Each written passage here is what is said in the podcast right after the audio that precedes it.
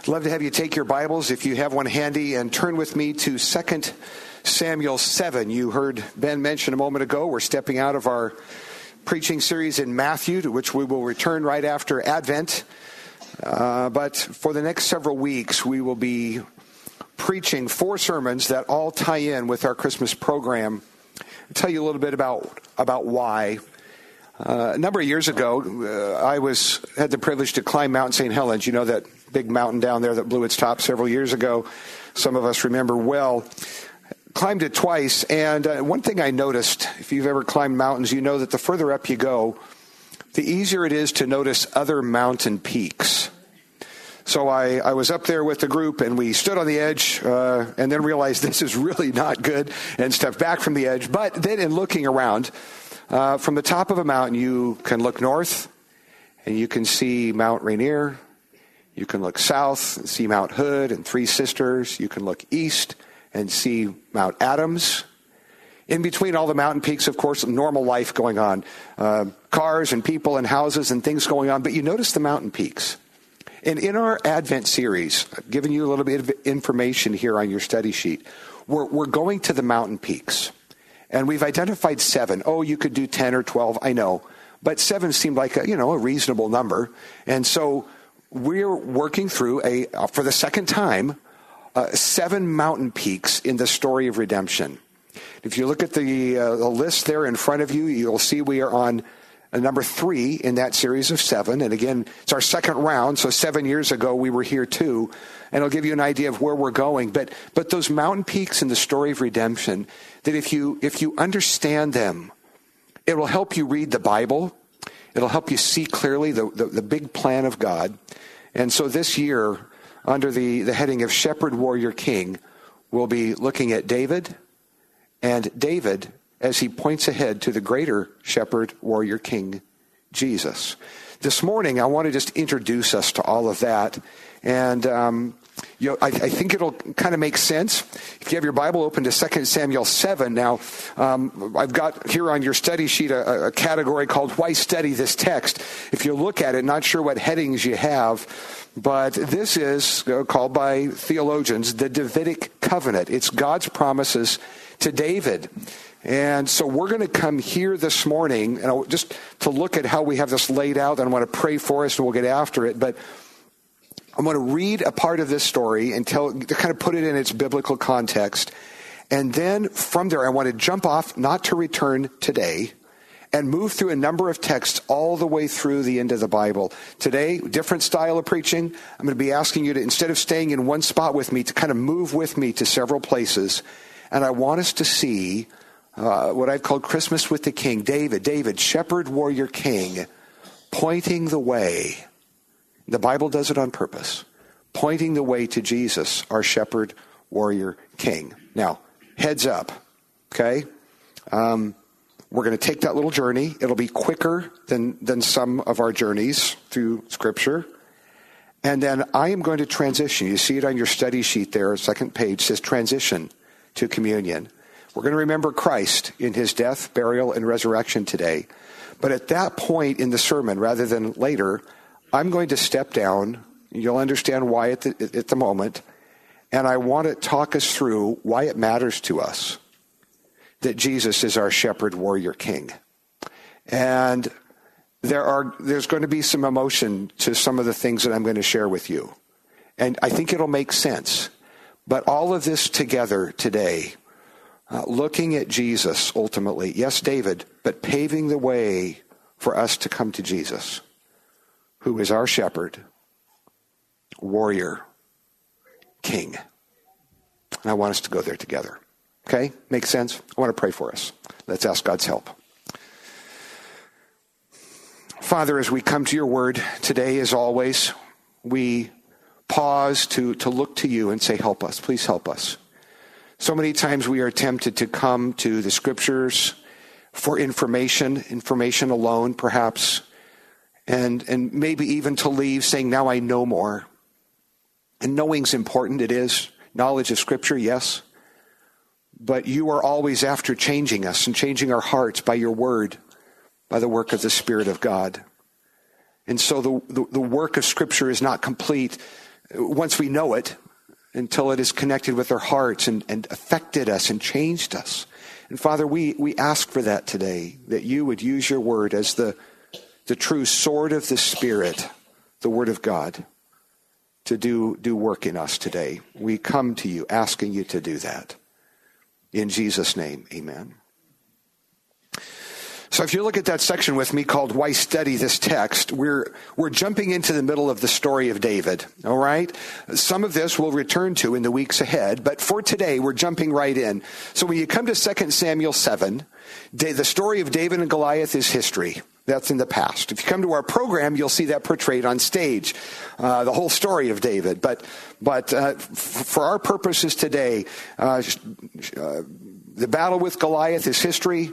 Uh, the running from King Saul, also history.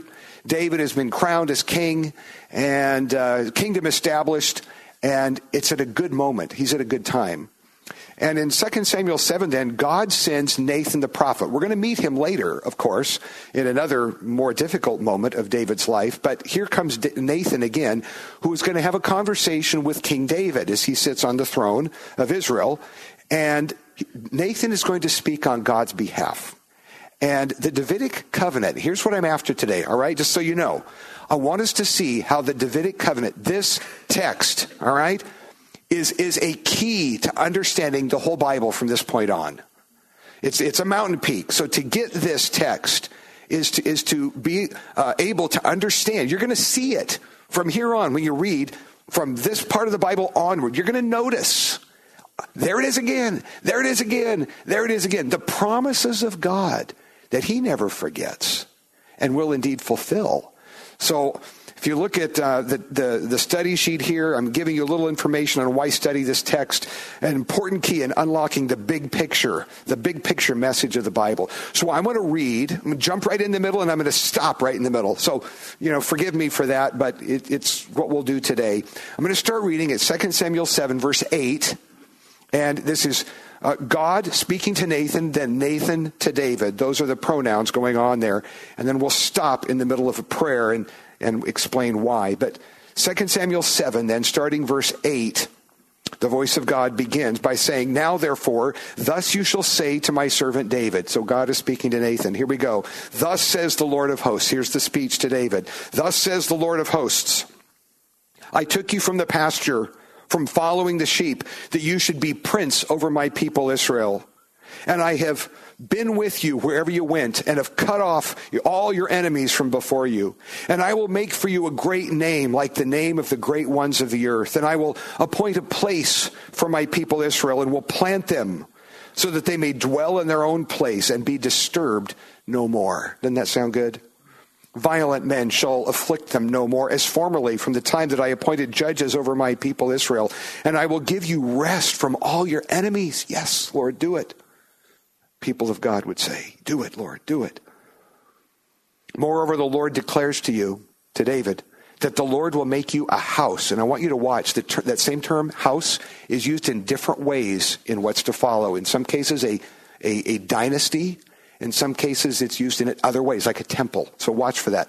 When your days are fulfilled and you lie down with your fathers, I will raise up your offspring after you, who shall come from your body, and I will establish his kingdom. He shall, he shall build a house for my name and I will establish the throne of his kingdom forever. I will be to him a father, and he shall be to me a son. When he commits iniquity, I will discipline with the rod of men, with the stripes of the sons of men. But my steadfast love will not depart from him, as I took it from Saul, whom I put away from before you. And your house and your kingdom shall be made sure forever before me. Your throne shall be established forever. In accordance with all these words and in accordance with all this vision, Nathan spoke to David. Then King David went in and he, he sat before the Lord. I love this picture. He sat before the Lord and he said, Who am I, O Lord God? What is my house that you have brought me this far? And yet this was a small thing in your eyes, O Lord God. You've spoken also of your servant's house for a great while to come. And this is instruction for mankind, O Lord God. And then on he goes in a prayer. You'll see all of this, of course, represented on our stage this Saturday, twice, Sunday evening next. Uh, this is the, the, the background behind our Christmas program. Now, again, looking with me at your study sheet and the text in front of you, if you break down the promises that are here, there are four specifics. In, in the weeks ahead, we'll take more time on all of these, I promise. Okay? But for today, here are the four specifics. God gives a promise of a king, a coming king, another king after David, coming king, a promised dynasty, a house. I'll give you a house, a dynasty. Verse 19, a charter, I've called it here. I'll explain it in a minute. A charter for humanity and a future kingdom. Now, listen, all of this did not stay between David and Nathan and God. This was shared with the people of God and formed the, the, the basis for, for a longing in God's people for centuries to come. And that's what we sang about already. That's the, some of the text we heard already. I, Isaiah. I, I love this, this season of Advent, this longing, come, come, Emmanuel. And it's this text that forms the foundation for that. Okay, God's people from this moment on, they heard this, they knew it. God has made promises of a future king, a dynasty, a time of peace, and there was a longing from the people of God then as now. Oh God, do it. Come, come, Emmanuel. Be to us Prince of Peace. God's people prayed that way all the way down through the years. Now, I mentioned verse 19, a, a, a instruction for mankind. I, I, lean here on Dr. Walter Kaiser, eminent Old Testament theologian, in particular his book, Toward an Old Testament Theology and Other Writings, as he unpacks the Old Testament. He looks at this text uh, as a backbone of the Old Testament, certainly, but this phrase, instruction for mankind, it's his translation that I'm using here, a charter for mankind. He explains translation issues and so on from Hebrew to English and, and all of that and says this, this, this Davidic covenant is like a plan. It's like a, well, a charter for all that is to come. And I think we're going to see that. That's what I want to lean toward today. It is says a charter for mankind, Dr. Kaiser would say. Um, instruction for mankind. This is the, this is laying out a framework of what God is going to do. And I, I want us to see that with great celebration today. And that next little bullet point is really what I'm after today. David, David was a shepherd warrior king. We'll see it today in its seed form, much more detail to come. David was a shepherd warrior king who, who prepares in advance. He points the way to the greater shepherd warrior king, Jesus. I want you to see the line, the connection between David shepherd, warrior, king. Jesus, shepherd, warrior, king. All right? Now, uh, if you see on your study sheet here, this journey then that I would like for us to take, there are six different categories. I've given six bullet points of texts that I'd like to visit. Some of these are in anticipation, messianic hope, anticipation, the voice of the prophets. And I want us to see that voice of the prophets going to the people on the street. The common people understood it. And then we'll get to exaltation in, in um, the New Testament books, exulting, praising God for what he has done. But the people of God longed. This formed the basis of their hope for all that was to come true peace, true peace for which they hoped. All right, are you ready to take a journey with me then? Yeah, uh, there's going to be some work. It's like the old, you know, Sunday school back in the day when you did sword drills. Remember that? Some of us are old enough to have done that. We said, okay, turning in our Bibles now, and you went there. So here we go. It's not the way we normally do it, but it is today. Psalm 89. Uh, I'll tell you ahead of time, this is a matter of selection. These are not the only places to which we could go, just a few of them. But I want us to see that the Davidic covenant, 2 Samuel 7, is just is just played out on the pages of Scripture. Uh, may I say this? Is this is kind of like a quiz today with one answer. 2 Samuel 7, the Davidic covenant. That will be the answer to every question I ask you today. What do you think they're looking at? Yeah, exactly. And I just hear the music played. It's all over the place. And I'm giving us just a few. Psalm 89 then, familiar, familiar psalm. I will sing of the mercies of the Lord forever. I will sing. You, you perhaps know the song from the, the 70s. I will sing of the steadfast love of the Lord forever. With my mouth, I'll make known your faithfulness to all generations. For I said, the songwriter says, steadfast love will be built up forever. In the heavens, you'll establish your faithfulness. You have said, O God, I will I have made a covenant with my chosen one. I've sworn to David, my servant, I will establish your offspring forever and build your throne for all generations. What is the songwriter uh, writing about? Come on, it's 2 Samuel 7. And he goes on, if you skip down to verse 19, big section. Look at this. Might not have noticed as you read this. Of old, he says, You've spoken in a vision to your godly one and said, I've granted help to one who is mighty. I've exalted one chosen from the people. I found David, my servant. With my holy oil, I've anointed him so that my hand will be established with him. My arm will strengthen him. The enemy shall not outwit him. The, the wicked shall not humble him. Glancing on down, um, I'm looking at verse uh, 29. I'll establish his offspring forever, his throne as the days of the heaven. Verse 33 I'll not remove from him my steadfast love or be false to my faithfulness. I'll not violate my covenant or alter the words that went forth from my lips. Once for all I have sworn by my holiness, I'll not lie to David. His offspring shall endure forever, his throne as long as the sun before me. What is the songwriter singing about? Man, that's it. God made promises, and now, years later, we're writing music about it. I love this. Keep on going. Jeremiah 33. We're not going to be staying long in any of these. I just want you to see it over and over again. And again, selective, selective choices today. There are many others we could go to. Jeremiah 33. The voice of the prophets. We already heard today from Jeremiah or from Isaiah. We come to Jeremiah today, chapter 33, verse 14. Behold, the days are coming, declares the Lord when I will fulfill the promise I made to the house of Israel and the house of Judah. You pause and say, Oh, really? I wonder what promise that was. He'll tell you. In those days and at that time, I will cause a righteous branch to spring up from David, like, like a branch of a tree. We're familiar with that analogy. A branch will spring up from David. He shall execute justice and righteousness in the land.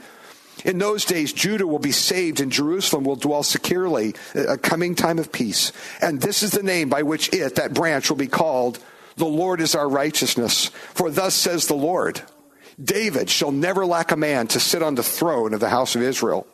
And if you look up to verse 20, oh, listen, read this word of God and believe it. Thus says the Lord if you can break my covenant with the day and my covenant with the night, so that day and night will not come at their appointed time, then also my covenant with David my servant may be broken. You see that? As long as the sun rises and the sun sets, God says, I will keep my promise. And if you noticed already today, indeed, the sun rises the sun sets. God says, I'll keep my promise until that ends. That's the idea. My promises to David. All of this is looking back. It's looking back. Verse 22 As the host of heaven cannot be numbered, the sands of the sea cannot be measured, so I will multiply the offspring of David, my servant, and the Levitical priests who minister to me. The word of God. You believe that? You believe it. Now, anticipation, anticipation. Come with me to Luke chapter 1. Just want you to hear these, these, these, these elements that are, that are played out, you might read right over it and not notice. But Scripture's making a point. God is making a point. Luke chapter 1, this familiar Christmas story, we step into the conversation between the angel Gabriel and Mary. In the sixth month, the angel Gabriel was sent from God to a city of Galilee named Nazareth to a virgin betrothed to a man whose name was Joseph of, what is it? Of the house of David. It's expecting you as the reader to go, oh, that's right, David, David. And the virgin's name was Mary, and he came to her and said, Greetings, O favored one, the Lord is with you. And she was greatly troubled at the saying. Yeah, I think so. And she began to discern what sort of greeting this might be. The angel said, Do not be afraid, Mary, for you have found favor with God, and behold, you will conceive in your womb and bear a son, and you shall call his name Jesus. He will be great. He will be called the Son of the Most High. And look at this. The Lord God will give him the throne of his father David. And right away, good Jewish people would say, Yes, 2 Samuel 7, it's the Davidic covenant, it's Jesus. He's the one. He will reign over the house of Jacob for how long? Forever, and of his kingdom there will be no end. Gabriel is saying, Remember the Davidic covenant uh, by any chance, Mary? She did. She did. Remember that? God is fulfilling that in the person of his son Jesus, this one who's to come. By the way, Mary, you're going to give birth to him. This one who is a fulfillment of 2 Samuel 7. It's him. He's here. Across the page, chapter 2, the angels are going to sing. Again, hints all the way through. Chapter 2, verse 11. What do the angels say? For unto you is born this day the city of David, the Savior, Christ the Lord. Tr- tying tying Old Testament, tying 2 Samuel 7 to this coming one, this Jesus. Now, I want to go back a couple Gospels to Matthew, the text we are working our way through, and as I mentioned, to which we'll return at the end of Advent. But come to chapter 9 with me. I'm, I'm after something here in this Gospel, just a few examples where you see that the people on the street knew this. It wasn't just special people. Normal, run of the mill people knew 2 Samuel 7. They knew the Old Testament, and they're longing for that day, that coming peace. And they're saying, Oh God, do it. Come, Emmanuel, come. It was just normal, normal understanding, normal parlance. So in chapter 9, then, verse 27, as Jesus passed on from there, two blind men followed him, crying aloud, Have mercy on us. What is it? Son of David, what do they mean by that? 2 Samuel 7, the Davidic covenant. You're the one. It's a statement of them believing that this Jesus is the Messiah of old, the promised one, the greater son of David. They're expressing their faith in this, in, in Jesus. Jesus is the healer. He's the great teacher. They've heard.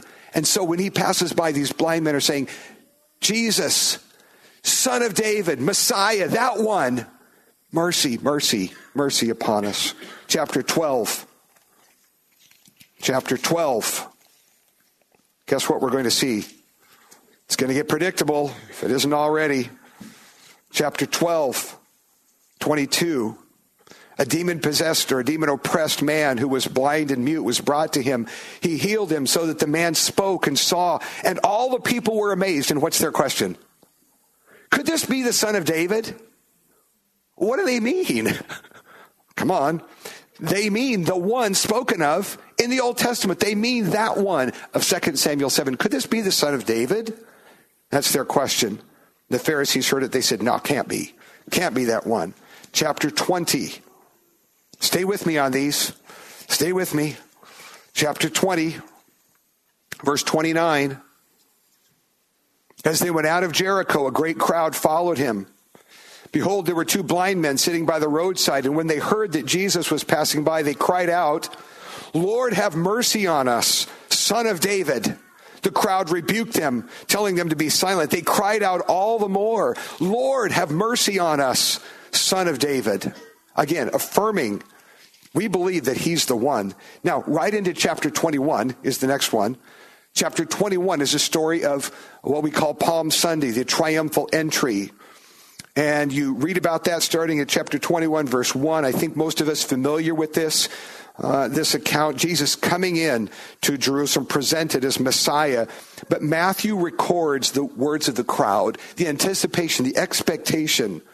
In verse 9, the crowds that went before him and followed him were shouting, Hosanna to the Son of David. Blessed is, is he who comes in the name of the Lord. That, that song of praise, which we're very familiar with at Palm Sunday season, is based on 2 Samuel 7 one of the texts. It's the Davidic covenant. And the crowd is calling out, This is the one. We believe he's here. Now, interestingly, as you come to uh, chapter 22, this is the next little bullet point. There's this wonderful little vignette where Jesus explains some things about this. Matthew 22. You guys staying with me? You on this? You here? Just checking making sure. All right. Got to know the answer to this. This is important. A whole Advent preaching series rests on us getting a hold of this. So, chapter 22, then, verse 41. Uh, well, the Pharisees were gathered together. Jesus asked them a question. He's kind of playing with them here, but it's a teaching point. He asked them a question saying, What do you think about the Christ, the Messiah, that is? Whose son is he? Isn't this fun? He knows the answer. He's, it's him. So whose, whose son do you think the Messiah is? He's just waiting for these great, you know, people are supposed to know the Bible to, to answer. And they said to him, well, uh, the son of David. How'd they know that? I know, I know. They'd read it too, 2 Samuel 7. And Jesus said to them, here's his question, well then how is it that David in the Spirit calls him, that is the descendant, Lord, saying, the Lord said to my Lord, sit at my right hand until I put your enemies under your feet. If David calls him Lord, how is he his son? Do you understand the question? Jesus is saying this uh, David's greater son, mentioned in 2 Samuel 7, you're going to have a greater son, this one to be king forever. It's a descendant. Why would you call your descendant Lord? Why would you do that? For what possible reason would you call a descendant Lord? Well, you know the answer because you've read the rest of the book. That would be possible if the one who's a descendant is indeed greater than David, the greater son of David. That is God in the flesh. But at the time, these folks under, er, don't, don't understand. It says they, they had no answer. They were not able to answer him a word. They didn't understand how you would call a descendant Lord. And Jesus is saying, huh, isn't that curious? How could David call a greater son to come Lord? Imagine, for what possible reason would that be true? Only if the descendant was indeed greater, as was Jesus. Now, words of anticipation, I've given us just a few. The son of David expression just explains, it draws a connection to the Old Testament, to 2 Samuel 7. I want us to see in what I've called exaltation, anticipation, exaltation, Romans 1. And again, I'm just grabbing a couple from, from the various letters of Paul and so on. You'll see it as you read your Bible. You'll see these things with a whole new light, I think, from here on.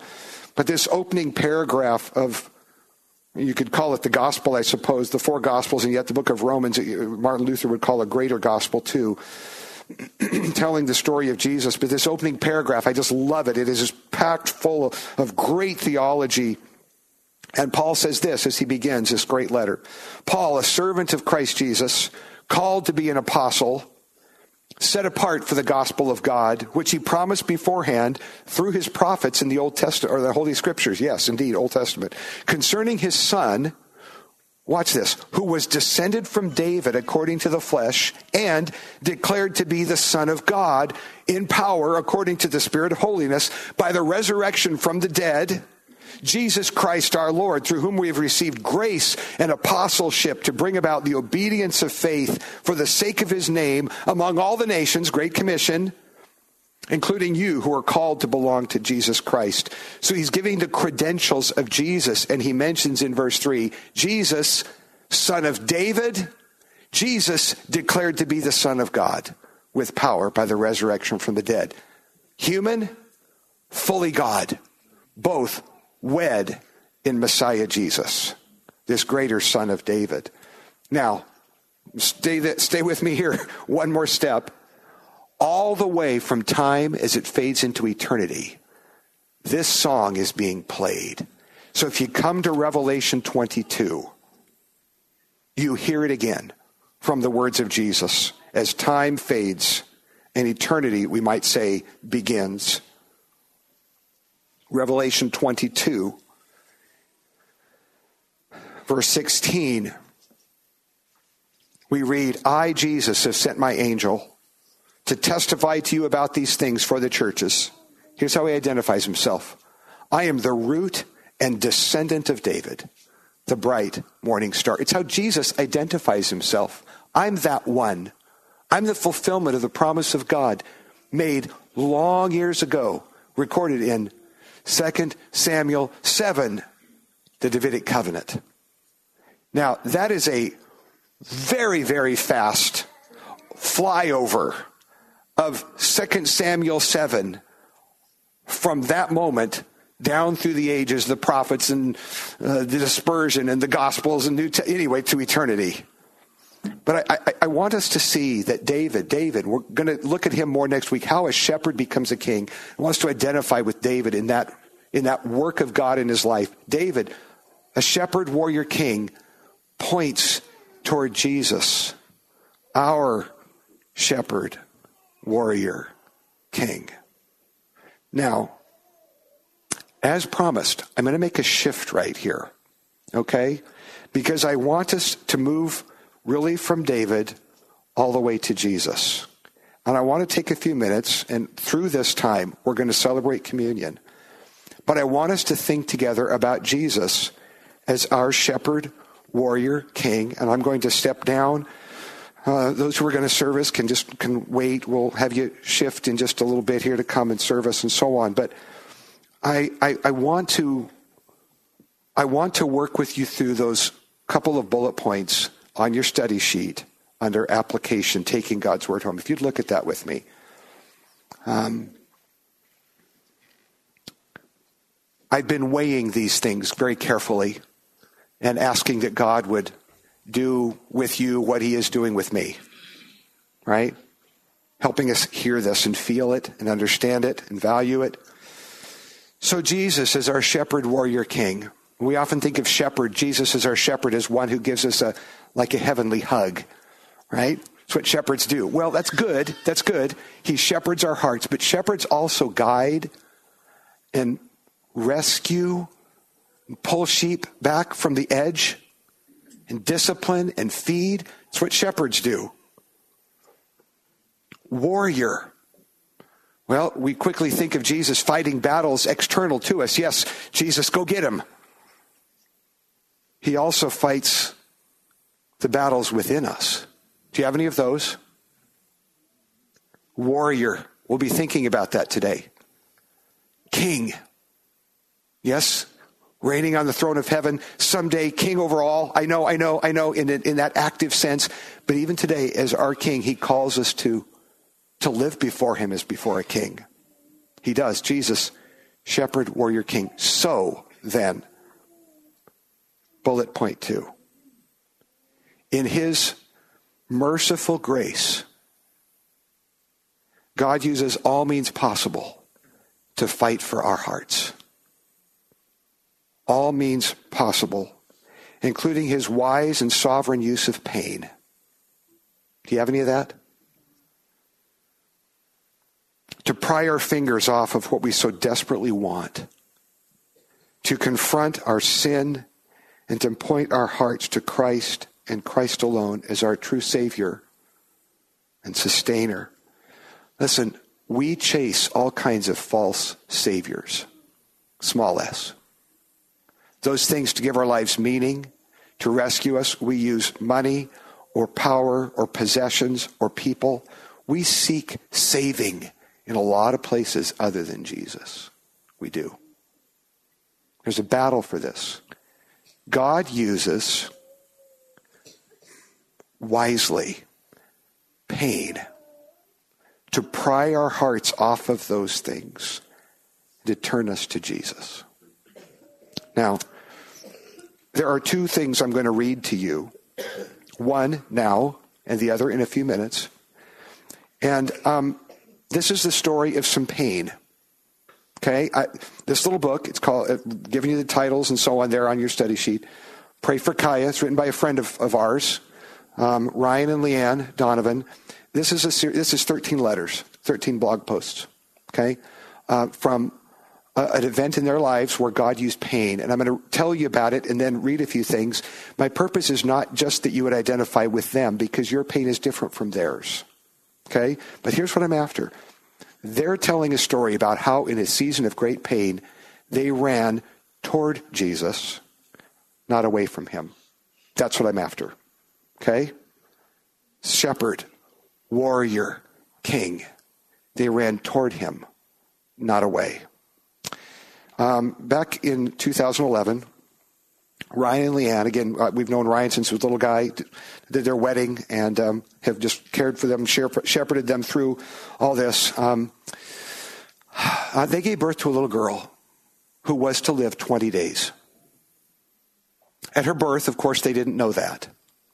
But these are blog posts that they used to tell their friends what was going on. Okay? That's the idea of what I'm going to read to you. Just little pieces. I'm skipping big chunks. So would you feel like there was a big leap? There was. July 30, 2011, 2:58 a.m. Hello friends. Leanne and I are very proud to announce our daughter Kaya Brielle Donovan was born this afternoon at 2:03. She's beautiful. We love her already, though we've hardly had the chance to get to know her yet. Immediately upon birth, it was evident that Kaya wasn't breathing quite right. This morning, as I prepared for whatever was to lie ahead of us, I came across Psalm 34, verse 8, that says, Taste and see that the Lord is good. How blessed is the one who takes refuge in him.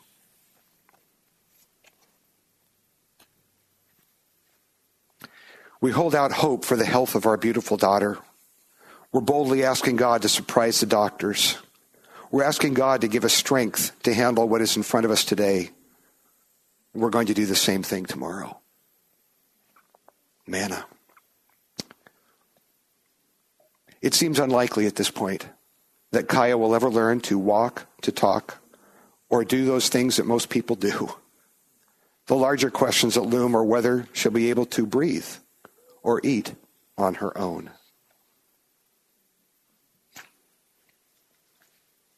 We learned today that Kaya's brain is malformed in the way that doctors suspected, and if so, it's likely that Leanne and I will be asked at some point to make some of the hardest decisions imaginable.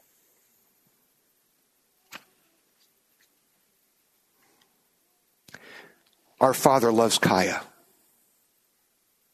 He weeps as we weep. He knows our pain and our struggle. He knows what He's doing. So at this point, He, he isn't taking the pain away, though He's able to. But there's no doubt that He is in this pit with us, experiencing our pain. Two, this is what a father does. We're so glad we have a perfect father like that. He's reflecting in this blog post on John 9, the man born blind. The questions asked in the text why? Ryan says, We certainly ask those same questions about Kaya. Why? Jesus' answer to the man born blind was, This happened so that the work of God would be displayed. Remember that? He talks about that a little bit. And then August 18th, 2011, 302. Today, Kaya went to be with Jesus at about 510. Her last moments on earth were in my arms. From my arms, she went directly to the arms of her loving Heavenly Father. And in this last blog post, he says several things, including pray for us. Please pray for us. This is so hard. And we trust God with this pain. We trust Him. We're going to run to Him, not from Him. So, what's your pain today? And are you running to Him? Shepherd, warrior, king. Are you running to Him? Or are you seeking false saviors, false hope elsewhere?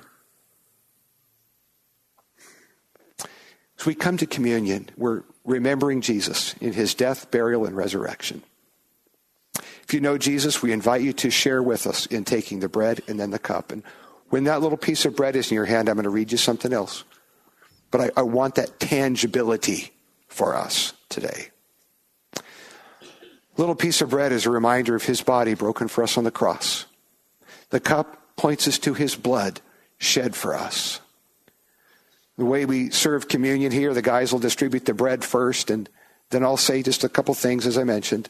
Then we'll take the bread and do the same with the cup. Together, meeting with Jesus. A lot of things for you to think about in these moments of reflection. I want to pray for us now. Guys can come and we'll prepare to serve you. Our Father, thank you that you are the architect of this great story of redemption, and we're in the middle of it right here. Yes, indeed, Christ has come. Sin has been paid for. Christ rose from the dead, and in all of this we rejoice. And now, as we live out this life of redemption, we come again and again and again to you, the fountain of living water. We come again, again and again to confess sin and how we quickly find hope elsewhere or seek satisfaction and saving elsewhere.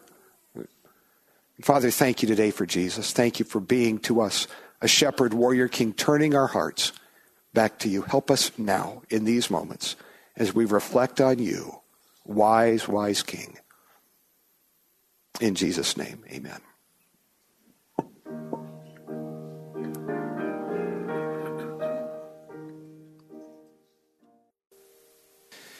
In His merciful grace, God often uses pain and struggle to pry our hearts, our hands off of things that don't save us and to turn us to Jesus. So my question is, where is that struggle in your life? Where is that? Where's that battle? Where's the battlefront where God is prying your hands off of things and fighting for your heart? Where is that for you? It takes all kinds of forms for different people. For some, it's relationships. For some, it's substances. For some, it's money. Where is God fighting that battle in your life right now for your affection? I want you to listen carefully to this. Um, this is from Paul Tripp, book referenced again on your study sheet. The struggle of struggles is the battle for your heart. There will be a day when the struggle is finally over and God will own our hearts unchallenged for eternity. But today, the struggle goes on. Now, hear this God fights for us with the full might of his redemptive hand. He is willing to make us uncomfortable and sad. He is willing to bring us through suffering and grief. He is willing to shake us and unsettle us. He is willing to, get this, he is willing to squash our dreams and let the air out of our hopes. He is willing to let what we have craved slip like sand through our fingers. And he does all of this because we are precious to him. In his mercy, he does these things, not in his anger, in his mercy. So, again, Paul Tripp says, so reject the self pity, reject the envy and discouragement that are so tempting at this time of struggle. That is, look to heaven and be thankful. You're being rescued. Celebrate the one who again and again delivers from what? By yourself, you would be powerless to escape. A little piece of bread is a reminder to us of the body of Christ broken for us. He paid for our sin.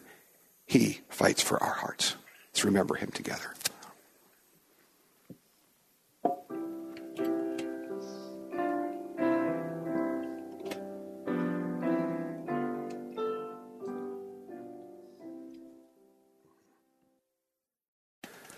So I asked you a moment ago where that place of struggle is in your life. Where perhaps is God using pain and difficulty to fight for your heart so that you'll turn only to Him? Well, listen, there's coming a day when the struggle will be done. There's coming a day. It won't be forever. Won't be forever. Revelation 21, verses of triumph. He will wipe away, what's it say? Every tear from their eyes. There will be no more mourning or crying or pain anymore, for these former things will have passed away. And he who was seated on the throne said, Behold, I make all things new. Yes, there's a struggle, but it will not last forever. Let's remember Christ.